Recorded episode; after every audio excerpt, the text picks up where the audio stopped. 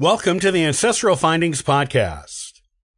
Have you ever considered looking for old recipes as a means of finding out more about your ancestors and their lives? It is a worthwhile pursuit.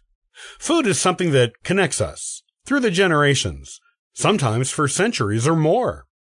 Here are some ideas on finding out what your ancestors ate and why you should look for those ancient and interesting recipes.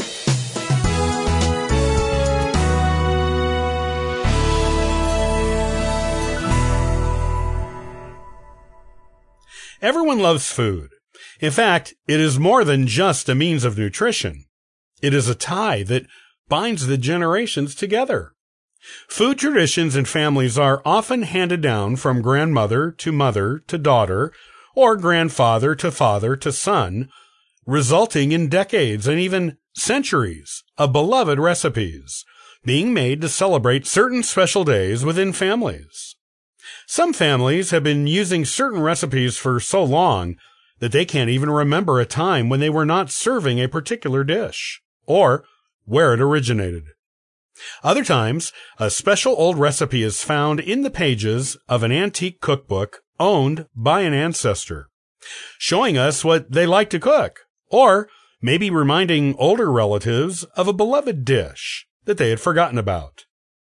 The recipe may be one that was cut out of a magazine or newspaper, written by hand on a note card or piece of paper, or handwritten in the margins of the book.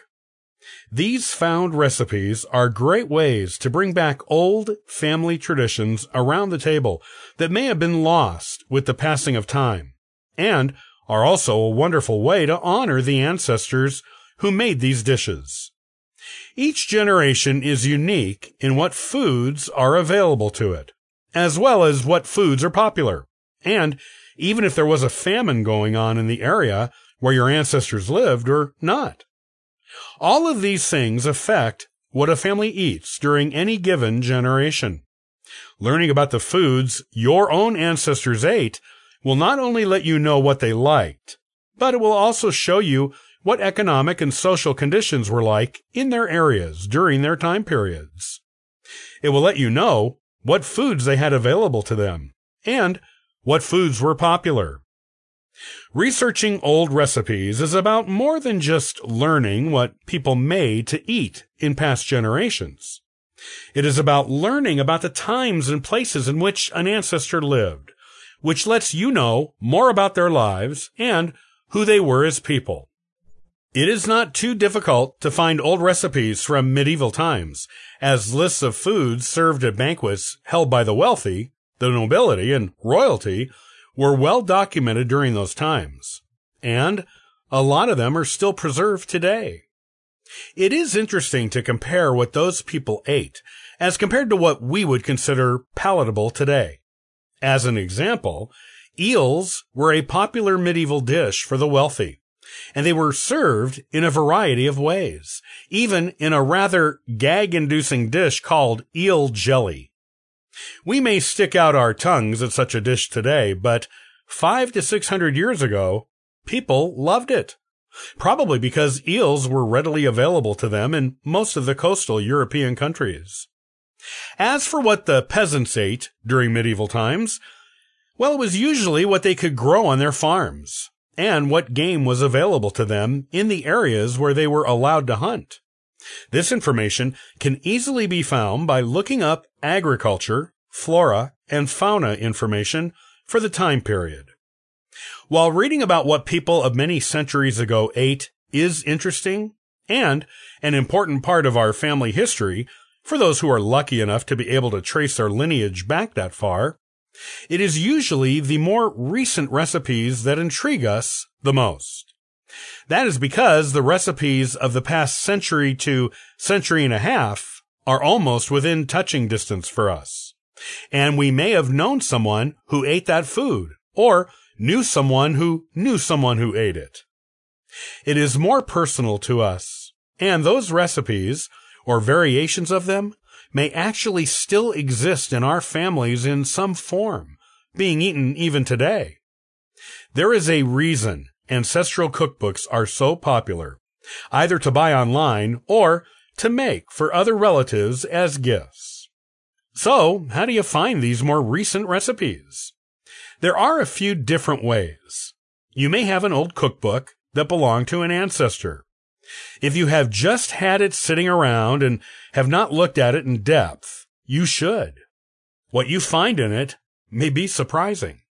As an example, I have a printed cookbook from the 1930s that belonged to my great grandmother. In it are Depression era recipes for such dubious delicacies as possum pie and squirrel stew. Yet, these were recipes that used things ancestors during that time period could find for free. In the cookbook are also recipes clipped from magazines that my great grandmother saved, and handwritten recipes she wrote on note cards and slips of paper and put in between the cookbook's pages. I also have a scrapbook of recipes my grandmother clipped and saved, probably thinking she may try to make them one day, and a handful of clipped and handwritten recipes that are loose that my other grandmother saved. Some of these recipes I actually remember her making, and I ate them as a child. It is nice to have those recipes, knowing I can recreate them and that experience for my family one day. If you don't have anything like this, you might try asking other relatives if they do. Who knows who may have inherited or saved a family cookbook or handwritten or clipped recipes in your family? Ask around. You can also look for these recipes at local archives, libraries, and historical societies. If you can't find recipes your ancestors actually used, try looking in old newspaper archives from papers of their time period.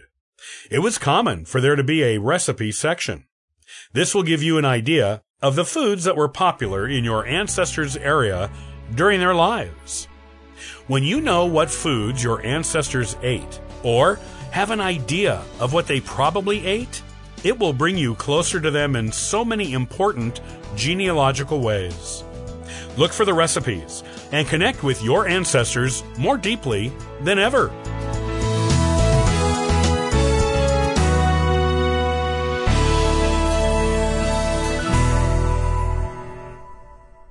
Thanks for listening to the Ancestral Findings Podcast.